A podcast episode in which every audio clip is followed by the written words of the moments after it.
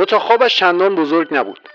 آنقدری بود که یک تخت خواب، کمدی چند منظوره پرانتز باز می شود همان کمدهای سرتاسری که کتابخانه، میز کامپیوتر، کمد لباس و آینه را در خود جای می دهند و هیچ هویت مستقلی ندارند. همانی که سهراب دوستش نداشت و مجبور بود تحملش کند. پرانتز بسته. او و صندلی‌اش در آن جای گیرند. سهراب سرخوش و راضی از زندگی روی صندلی نشسته و به صفحه لپتاپ خیره شده بود. در واقع به نقاشی مورد علاقه‌اش، یعنی خرگوش توی طوفان برف، خیره شده بود. نگاهی به ساعت کوچک رومیزیش انداخت و فهمید چند دقیقه از 9 گذشته. لبخندی به نقاشی زد. لباسش رو عوض کرد و پیراهنی سفید پوشید. از شلوار و جورابش بهتر از چیزی نگویم. پرانتز باز، شاید کمی بعد به آنها اشاره‌ای کردم. پرانتز بسته. نمیشد گفت. قدمی زد تا به در رسید. تکانی به خود داد و جلوی در بود، اما دستگیره را نچرخاند. سرش را به در نزدیک کرد. مامان، یه لحظه میای؟ این در باز نمیشه. منتظر ماند، اما از چند دقیقه‌ای که از 9 گذشته کمتر. مادرش لبخند به لب در را باز کرد و بی‌شکوه از بدون مشکل بودن در دستی به روی او کشید و رفت تا خانه را به نوعی متفاوت از دست گل بدل کند. اما پیش از آن چیزی در گوش سهراب گفت و از روی آیفون در ورودی را نیز باز کرد. سهراب از آن دسته از آدم‌هایی بود که دائم سوال می‌کرد و همیشه هم وقتایی سوال کردنش می‌آمد که دیگران عجله داشتند یا دلشان می‌خواست تنها باشند. مثلا یادش بود سر همین دسته گل کردن خانه ساعتها از مادرش سوال کرد که چگونه می شود خانه دسته گل شود و در نهایت در حالی که پشت دستش تصویر قاشق نقش انداخته بود بیخیال این پرسش شد. تا مدتها بعد از این اتفاق غذایش را با چنگال می خورد. یادش بود تمام قرارهای مهم زندگیش که نهار و شامی داشتند در آن دوره اتفاق می افتادند. پرانتز باز. نکته‌ای که بهتر از همین اول بگویم این است که سهراب در روایت این ماجرا نقشی مستقیم داشته و ممکن است در لحظات مختلفی از روایت از مسیر خارج شویم. او دیوانه نیست. بگذارید به حساب اخلاق خاصش و تحمل کنید تا تمام شود. البته که می توانید همین الان شنیدن را رها کنید، ولی کمی صبر کنید. قطعاً دلتان نمی خواهد قصه ازدواج سهراب، پرواز او در سرتاسر شهر و شیون اشرار در خیابان نظام آباد را از دست بدهید. این یک شوخی لوس بود. قطعاً در این داستان قرار نیست از ازدواج او و شیون اشرار خیابان نظام آباد چیزی بشنوید. برگردیم به روایت خودمان. آها، راستی از اینجا به بعد قصه هر کجا پرانتزی می‌خواستم باز کنم قبلش صدایم را صاف می‌کنم و در انتهایش هم به جای گفتن پرانتز بسته باز صدایم را صاف میکنم. الان پرانتز بسته شد. سهراب آن روز هیچ کاری نداشت. روز تعطیلش بود. البته سه‌شنبه بود، ولی شغل او بستگی به خودش داشت و اگر به کارش میرسید میتوانست یکی دو روزی تعطیل باشد و استراحت کند. بی هدف به خیابان زد و آنقدر غرق مبارزهش با روزمرگی و حرکت ناگهانی بیرون زدنش بود که فراموش کرد سویشرتی، کاپشنی، چیزی بپوشد. تمام مسیر را تا ایستگاه بیارتی در حالی که موسیقی متن دندانهایش را میشنید طی کرد و در نهایت به هوا عادت کرد. بلیتش اعتبار نداشت. پیش از اینکه ماجرای گذشتن او از گیت ایستگاه را روایت کنم، بهتر است کمی با سهراب آشنا شویم. او اغلب سعی می‌کرد از گذشته‌اش فرار کند. عاشق خودش نبود. از خودش بیزار هم نبود. خوب میتوانست تظاهر کند چیزی را فراموش کرده. به شیطان معتقد نبود. به چیزی اعتقاد نداشت. هیچ پرونده قضایی نداشت. فوبیای در داشت و نمیتوانست دری را خودش باز کند. دلش میخواست کاش روزها کوتاه‌تر بودند یا کاش یکی پیدا میشد و همین حالا کارش را میساخت. همیشه ترجیح میداد حوصله‌اش تنهایی سر برود تا با یک نفر دیگر. تا 4 صبح بیدار می‌ماند و کتاب می‌خواند. خودش را جای شخصیت اصلی آنها می‌گذاشت. قهوه دوست نداشت، اما چون با کلاس بود می‌نوشید. اواسط ماه بیپول می شد و بعد از آن همه مسیرها را پیاده می رفت. ولی به همه می گفت برای آرامشش این کار را می کند. به نظرم دانستن این موارد برای شروع کافی است.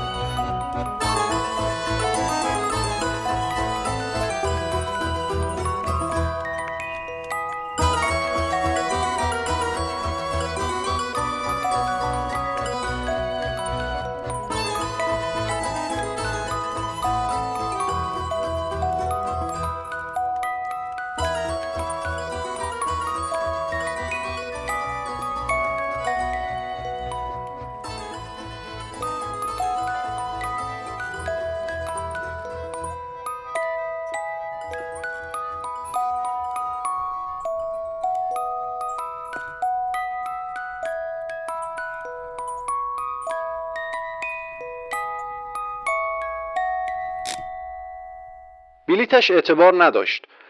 او بارها دیده بود افراد کنار گیت می ایستادند و از کسی که می خواست رد شود خواهش می کردند برایشان بلیطی بزند. اغلب آنها 500 تومانی در دست می گرفتند که به فرد بلیط زننده بدهند.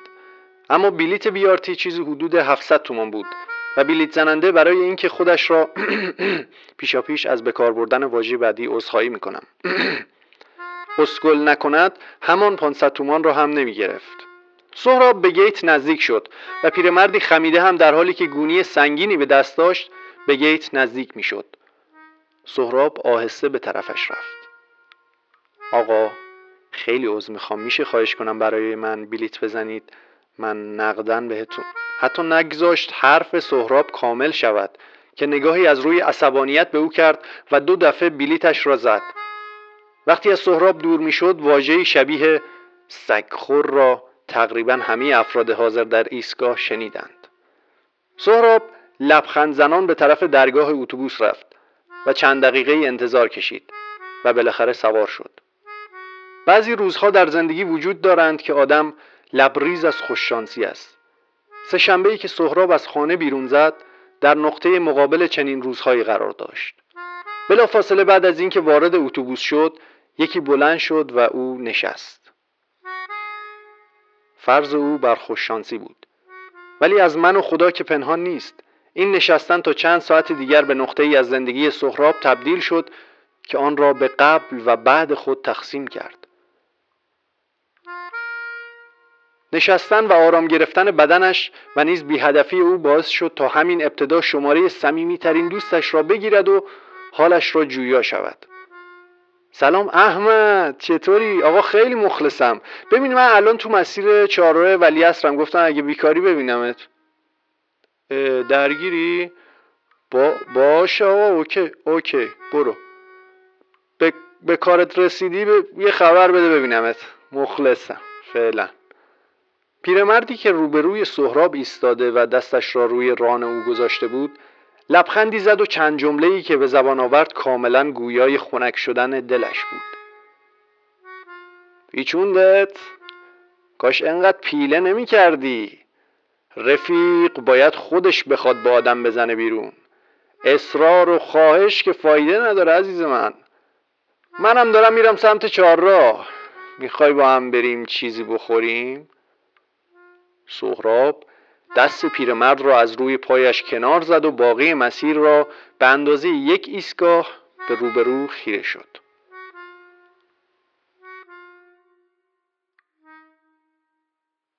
در ایستگاه دروازه دولت مردی قد بلند در حالی که پالتوی چرم مشکی به تن داشت وارد شد و جلوی سهراب نشست. یادداشت کن 0912 970 1366. بگو به این شماره زنگ بزنه. نتورک کانکشن. آره بگو فقط اینو بگه. آره رمز همینه. اگه اینو نگه کارش انجام نمیشه. نتورک کانکشن. کاش سهراب حماقت نمیکرد. کاش تلاش نمی‌کرد تا مسیر زندگیش را از روزمرگی دور کند. کاش پسرش نمی‌زد شماره را حفظ کند و تماسی با آن بگیرد. آخرین ماجراجویی او به تلمبه زدن و تلاش برای باز کردن چاه ختم می‌شد. اکنون پا به مسیری می‌گذاشت که بازگشتی برایش نبود. مرد در ایستگاه فردوسی پیاده شد. سهراب لحظه‌ای صورتش را برگرداند که رفتن مرد را ببیند. ناگهان سرش سیاهی رفت. بوی بد دهان پیرمرد به حدی کشنده بود که اگر سهراب زنده می‌ماند می‌توانست برایتان بگوید تمام آدم‌های صندلی عقبی از هوش رفته بودند. این تازه خوشبینانه‌اش بود. بوی بد دهان پیرمرد ترکیبی از بوی پودر سیر روی جنازه چند روز مانده بود که بی خانمانی روی مجموع آنها شاشیده باشد. سهراب به هر شکلی بود از آن بو جان سالم به در برد و ایستگاه بعد همراه پیرمرد پیاده شد، اما منتظر ایستاد تا پیرمرد برود و بعد وارد زیرگذر شد. روبروی غرفه پاستیل فروشی ایستاد و آن شماره را گرفت. الو. این احتیاط او در واقع از این جهت بود که می‌خواست ببیند پشت تلفن چه می‌گویند. صدا به قدری ضعیف بود که تلفن را روی حالت اسپیکر گذاشت و گوشه ایستاد تا صحبت کند. کلمه رمز لطفاً.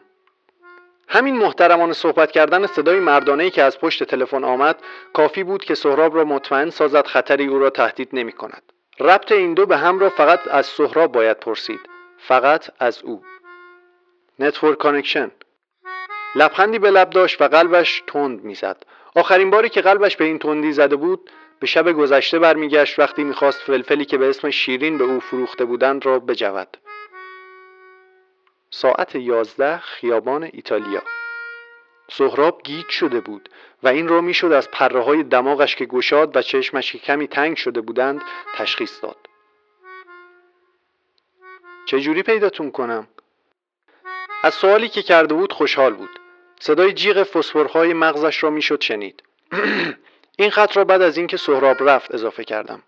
اگر بود قطعاً از خودش دفاع میکرد و بحث را به شکلی جلو میبرد که انگار همه احمقند و اوست که میداند. البته همه میدانیم که اینطور نیست. خودم میام سراغتون. تلفن قطع شد و سهراب از خروجی شماره 4 بیرون رفت. یک ساعتی تا زمان قرار فرصت داشت که صدای مادرش آمد. پاتو بردار زیرشو جارو برقی بکشم. احتمالا مشکلی در روایت ها پیش آمده. این جمله هیچ ربطی به داستان ما ندارد. مسیرش را به سمت خیابان قدس پیش گرفت و بدون اینکه به چیزی فکر کند تلاش کرد تا از زیبایی های طبیعی اطرافش نهایت لذت را ببرد. در این فاصله بد نیست به این موضوع هم اشاره کنم که سهراب عاشق نوشتن بود. مثلا همین چند روز پیش از خوش شدن چشمانش نوشت. چشمانش ویروسی شده بود و پف کرده بود و چرک میداد. او باید مدام آنها را تمیز میکرد. از همین موقعیت بدبو و زشت هم قصه نرم بیرون کشید و برای دختری که روی آن کراش داشت فرستاد. نتوانست مسیری به دل دختر پیدا کند. تا وقتی با فوبیای در کنار نیاید ورود به دل دختر هم برایش مشکل خواهد بود.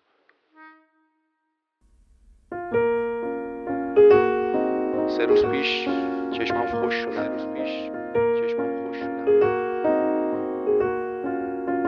نمیدونم تا حالا چشمات اینجوری شده یا نه. خیلی حس بدیه.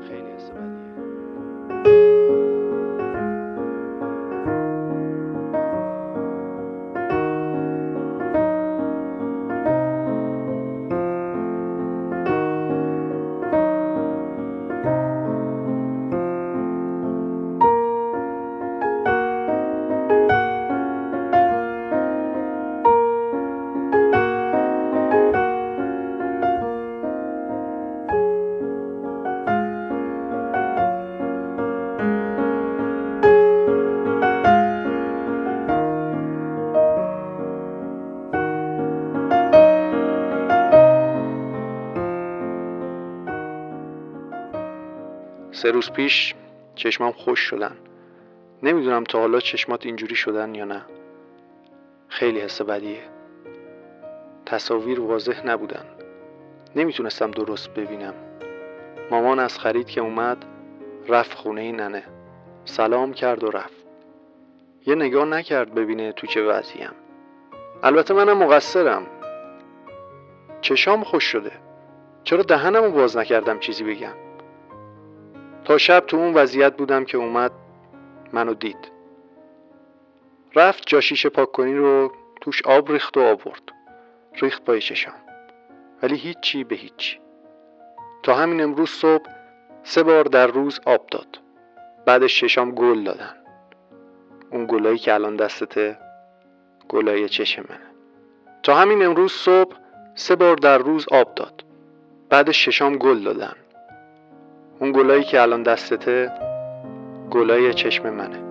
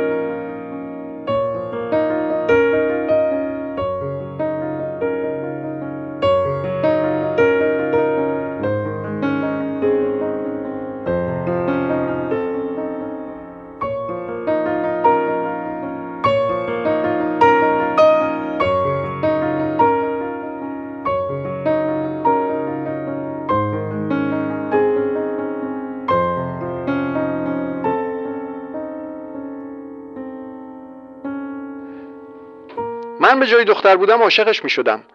نمیدانم معیار دختران امروزی چیست.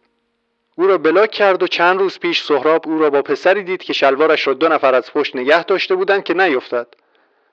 سهراب تمام روز را گریه کرد و شبش را با رویای دختر گذراند. صبح او را فراموش کرده و زندگی روزمره خود را از سر گرفت. فراموش نکنیم که سهراب هنوز در خیابان بود و کمی تا محل قرار فاصله داشت. اون نزدیک خیابان قدس بود و باید تاکسی میگرفت تا به موقع به خیابان ایتالیا برسد. سوار تاکسی که شد، پشت سر راننده نشست. صدایی از جایی که سهراب نشسته بود میآمد. صدای جادو. خودش اینطور میگفت. همه مسافران دائم به اون نگاه میکردند و تقریباً از این صدا کلافه شده بودند. خود سهراب هم کلافه شده بود. راننده خیلی عادی برخورد میکرد. مشخص بود دلیل صدا را میدانست. سهراب کمی از رفتارهای راننده ترسیده بود. او هر از گاهی جوری به صندلیاش تکه میداد که صورتش میان 2 پای سهراب قرار می گرفت. کمی مانده به خیابان ایتالیا در حالی که زیر لب صلوات میفرستاد که راننده او را نخورد، از تاکسی پیاده شد و راز آن صدا حل نشده باقی ماند. شاید راننده گرگ نما بود. قرن 21 برخلاف تصورمان پر است از این شگفتی ها. خیابان ایتالیا، ساعت 11. سهراب منتظر ایستاده بود. به جز او 2 کلاغ، 1 گربه و اتومبیل‌هایی که گهگاه رد می‌شدند چیزی در خیابان نبود. 1 ساعتی گذشت، نه به این آسانی‌ها. 1 ساعت در حالی که سهراب با گربه‌ها بازی می‌کرد و با کلاغ‌ها دعوا و برای خودش آرزوهای قشنگ می‌کرد گذشت. سپس کلافه مسیر را برگشت تا خانه و سعی کرد به هیچ موجود زنده‌ای به جز خودش اهمیتی ندهد. تمام مسیر بازگشت را به تفصیل توضیح داده بودم، ولی سهراب همه را پاک کرد.